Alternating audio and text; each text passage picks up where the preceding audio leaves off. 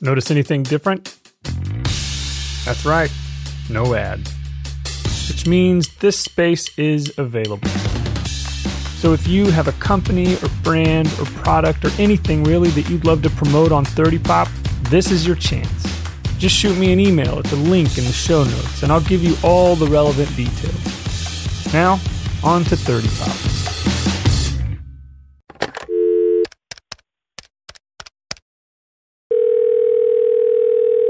Hello? Josh, hey man, it's Luke.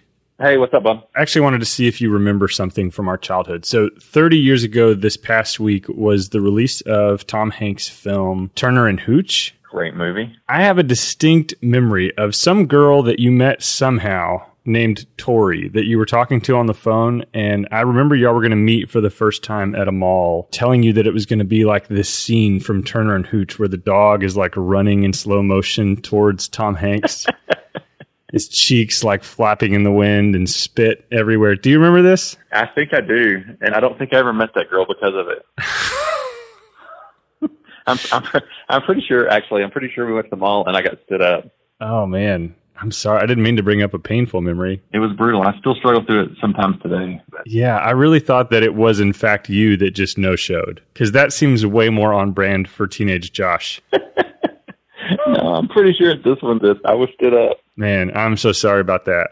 That's all right. I appreciate you bringing up the memory. The movie was good though. If it makes you feel better, I'm pretty sure that is what she would have looked like. Oh, that absolutely makes me feel better. That's I take solace in that every day. Good. Okay. Well, uh, sorry again. I'm going to go ahead and start the episode now. All right. Good luck. Can't wait to hear See it. Bye. From Milieu Media Group, this is 30 Pop, a weekly peek back at the music, movies, sports, fashion, politics, and news from 30 years ago. I'm your host, Luke Braun. This is Season 1, Episode 23 Human Gremlins and Lollapalooza Baytown. Today we're looking back at the week that ended Saturday, July 29th, 1989. Hello again, dear friends, and welcome to episode 23 of 30 Pop. This wasn't a huge week for pop culture in 1989, but there were a few things worth mentioning. First off, as I noted in the opening call, the very funny Tom Hanks film Turner and Hooch released this week in 1989 and took over the number one spot at the box office from Mel Gibson and Danny Glover's Lethal Weapon 2 after back to back weeks at the top. Another franchise sequel also released this week. The eighth film in the Friday the 13th series, Jason Takes Manhattan, which I've never seen or cared to see and which I can't help but assume is really, really bad. I do find it interesting though that the 2009 Friday the 13th reboot was the 12th and apparently final film in the series. Friday the 13th 13 just seems like such a missed opportunity. Also interesting about Jason Takes Manhattan, though, as well as its predecessor, The New Blood, is that they released in the same window of time as Friday the 13th, the series, was airing on television. A series that actually had absolutely nothing in common with the films outside of its name and branding. There were no shared storylines or crossover characters, including the film's central character, Jason Voorhees. I do remember seeing a few episodes of the series and being pretty creeped out, but I'm confident it also hasn't held up over time. One interesting thing that happened this week in 1989 was the federal grand jury indictment of then Cornell University student Robert Tappan Morris for the crime of releasing a computer virus known as the Morris worm, making him the first person to be prosecuted under the 1986 Computer Fraud and Abuse Act. He was sentenced to three years of probation, 400 hours of community service, and a fine of around 10 grand. A few years later, he co founded a company called ViaWeb that eventually sold to Yahoo for $49 million. And he spent the last 20 years as a professor at MIT. So I guess it all worked out okay. The number one album in the country for the second straight week was Prince's Batman soundtrack, and the number one single was once again Martika's song Toy Soldiers. There was one major album release this week in 1989, although it wasn't terribly successful at the time the sophomore release from Brooklyn rap trio The Beastie Boys, Paul's Boutique. I had a chance this week to visit with the biggest Beastie Boys fan I know, Demi Welling, and her husband, my dear friend Sean, about that historic record. Here's our conversation.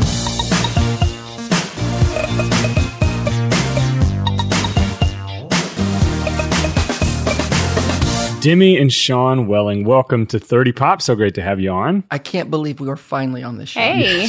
We're here. It's true. Sean, we needed some age on the show. So, Okay, I'll definitely. so thank you. So, Sean, how old were you in 1989? Well, let me do the math. I was 13. I would have been 27 years old. 13, 27. Yes. Maybe we'll cut that out. I don't, we weren't married then, by the way. that sounds real bad, but It does. we didn't know each other. So, Sean, you and I have been friends for ages. Demi, we've been friends almost as long. Almost. I probably know your husband a little better. Yeah. But one of the things that I learned recently from him is that you are a huge, maybe the hugest, Beastie Boys fan. Uh, yeah, I was the Beastie Girl for sure. Beastie Girl. Okay, so 30 years ago, this past week, was the release of their second album, Paul's Boutique. Yep.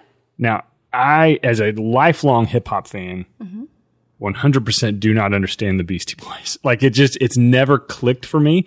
I always thought Beastie Boys fans were people who just didn't understand real hip hop. But you are like also a lifelong diehard hip hop fan and you love them. You actually, before we started recording, said they're your favorite hip hop group. So talk me through it. Okay, well, first, could everyone hear my massive eye roll? so, I first heard of the Beastie Boys in fifth grade. Okay. Okay, So this would have been licensed to ill then. this is Licensed to Ill. Yes, I had it on cassette. Nice. and we had recess and there was this really cool guy jesus gonzalez and he was like hey my brother has this tape and it is so good and we could bring walkmans to school back then Nice. and i heard that cassette and i was like this is the coolest rap i've ever heard in my life and i just fell in love with them so fast forward to 89 when mm-hmm. this came out. Like I said, I was 13. and I thought it was the most amazing cassette that I have ever heard in my life because it was like crazy music, just all kinds of music. I was like, wait, I know that song. Wait, I know that song. And I think everyone was in love with Hey Ladies. You also have to remember MTV mm-hmm. made all of this stuff even more amazing. So we did have their crazy videos that went along with this. It was just a work of art. I have always loved music. It's always been my therapy, but there was just something about this group that wasn't just straight rap and 808s and beats. They did everything. They played guitar, they played bass, they played drums, they had a DJ, and they just put all of these things into like every song and every show. In one song, you can go from rap to rock to headbanging to punk. I mean, it was just I, amazing. and I think that's why I didn't understand it. In my young brain, I heard songs like "You Got to Fight for the Right to Party," whatever it's called, and I was like, "Well, why are people calling this rap? Like, it's not rap. There's like electric guitars." And I had no space in my mind for rap music to have live instruments. Now I, I'm learning in my older years to appreciate the Beastie Boys in a new way. But it's honestly all been since MCA died that I started kind of being like, okay, I'm starting to get it. It's still hard for me to call them a hip hop group, though. Like, I just it just doesn't click for me. Well, funny story about MCA. So when he did pass away, my mother, my sister, my cousin, and my dad all called me. And the first thing they said to me, it wasn't like, hey, how are you? It was like, are you okay? Because they knew like how important this group was to me. Like I worked so that I could go to concerts. I worked so that I could buy gear. I worked so that I could buy green suede Adidas, you know, just so that I could feel like I was a part of this group. They knew like this was a part of my life. This was a part of my being. This is all I ever wanted to do. I wanted to move to Austin so that I could work for their magazine. I wanted to be these people. like I, wanted to be with them. The only reason why I ever visited New York was because they rapped about it, they sang about it, and you know, from Hello Brooklyn tagline to New York, New York, it's a hell of a town. You know, it's just like I want to be there with these people. I want to see their lives. I could feel their lives in their music, and it's just everything to me. Everything. So you've seen them live, I assume. Quite a few times. How many times do you think? I would say a dozen. Funny story. So, the first time I ever saw them, it was the summer before sixth grade. It was at the summit, and they were opening for Madonna. Oh my gosh. And my then Sunday school teacher, she was younger and she loved Madonna and she would let my sisters and I spend the night with her on the weekends. And Madonna was coming and she was like, Girls, do you want to go to the concert?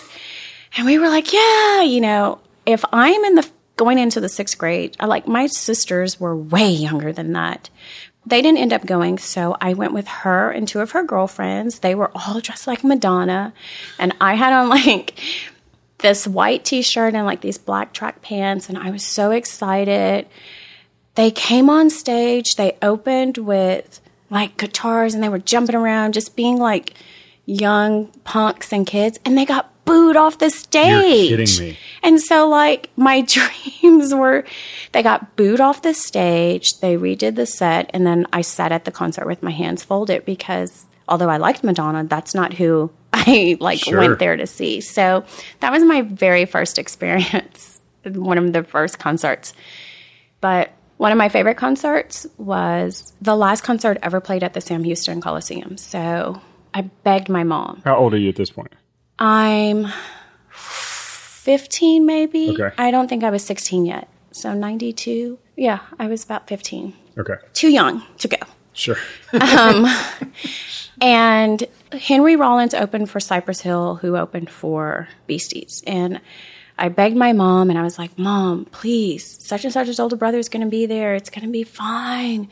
We didn't have cell phones. I had a pager. It was weird. So she let me go. And immediately I walked in, and I'm like, I am scared. Like, who are all these people? These people look weird. But we had amazing seats. It was great. So, Very different crowd than the Madonna crowd, I have to assume.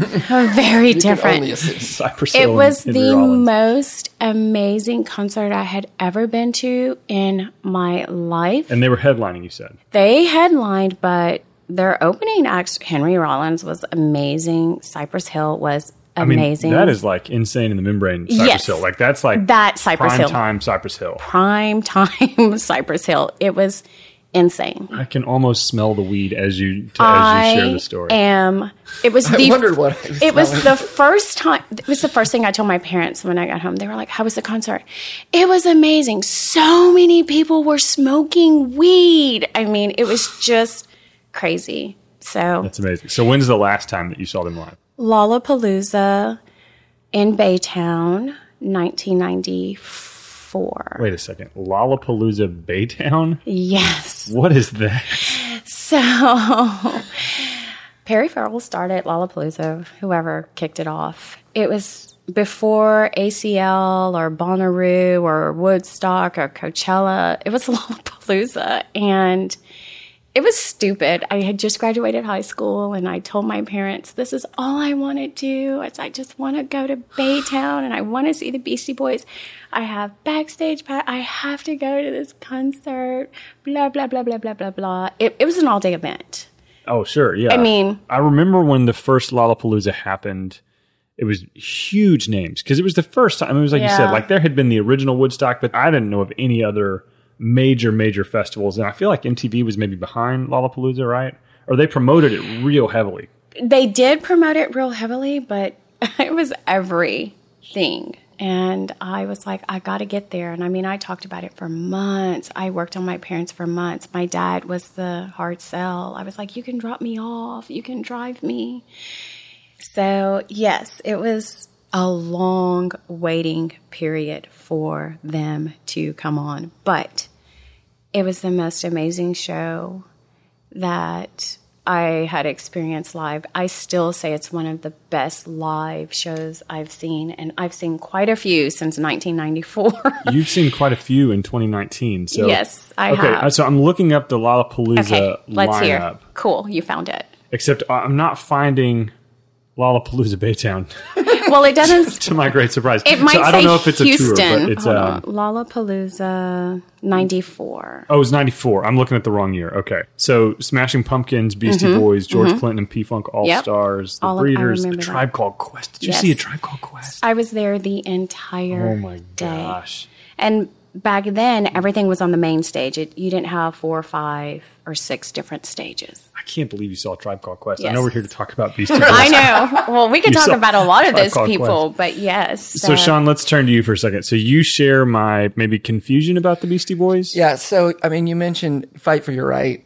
Like, Yeah. and I was living in Nashville, Right. And so I had a completely different mindset of what music. Yes. Like my trajectory musically. You went to college with Steven Curtis Chapman. We've talked I did, about yes. So it's just a very different world. Much different world. Yeah. much much different world and like the videos like reminded me of a bunch of like human gremlins like this they're just Take like that that's back. all the no, i'm just saying that i'm like this isn't music these are just some guys I like think you just titled the episode for this week.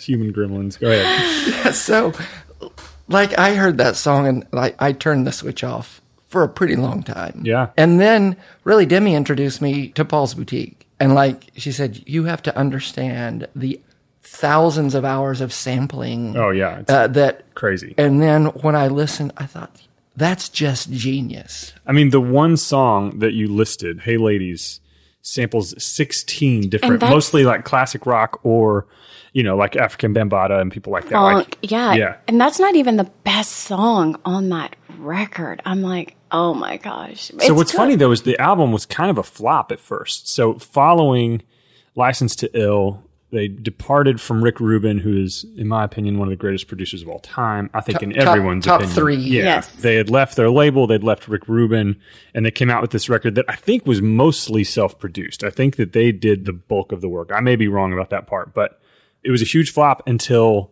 much, much later, where like today it's known as one of the greatest hip hop albums of all time. it's genius Yeah. amazing. that changed my mind One of the main reasons why I'm like, okay, they're the best rap group is I listen to these lyrics and I listen to these songs I'm like, you people don't even understand what they're saying. I can remember being in middle school saying, you wouldn't understand it because you don't even understand history. Like, or you wouldn't get it because you don't understand how he's rapping about science right now. Like, listen to the song, people. You, You know, want to you want to spit a few bars for us? maybe later, but I, I she, mean, can, she can spit the whole record I mean, maybe later. I have. We'll wait till the mics are off. We'll, Yeah, we'll wait till the mics. That'll be bonus content. yes, I just. I mean, I know we're talking about Paul's boutique, but like, check your head after that was amazing at Lollapalooza. They, it was just stupid. I mean, and you talk about.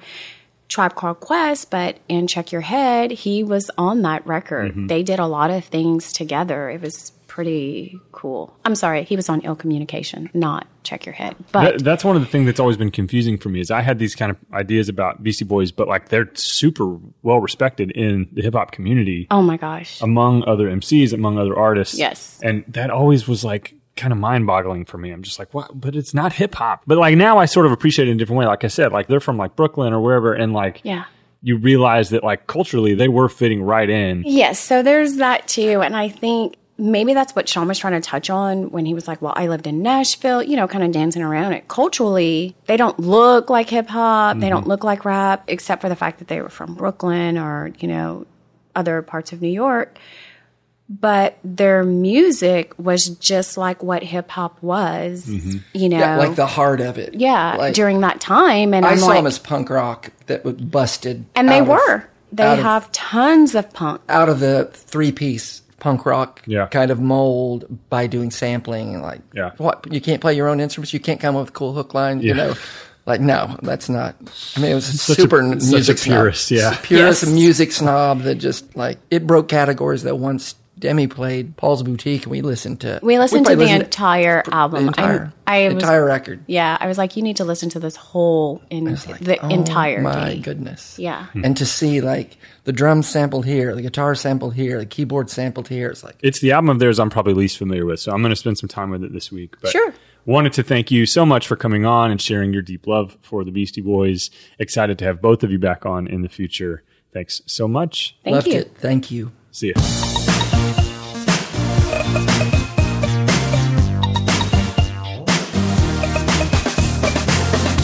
I know I say this sort of thing often, and I do always mean it, but I really can't wait to have those folks back on the show soon. Demi's great love for live music spills over into my life pretty regularly in the best way, as she's taken me to see the likes of Jay Z, Leon Bridges, New Kids on the Block, Salt and Pepa, Naughty by Nature, and I honestly don't even remember how many other fantastic live shows. And that's just in the last couple years.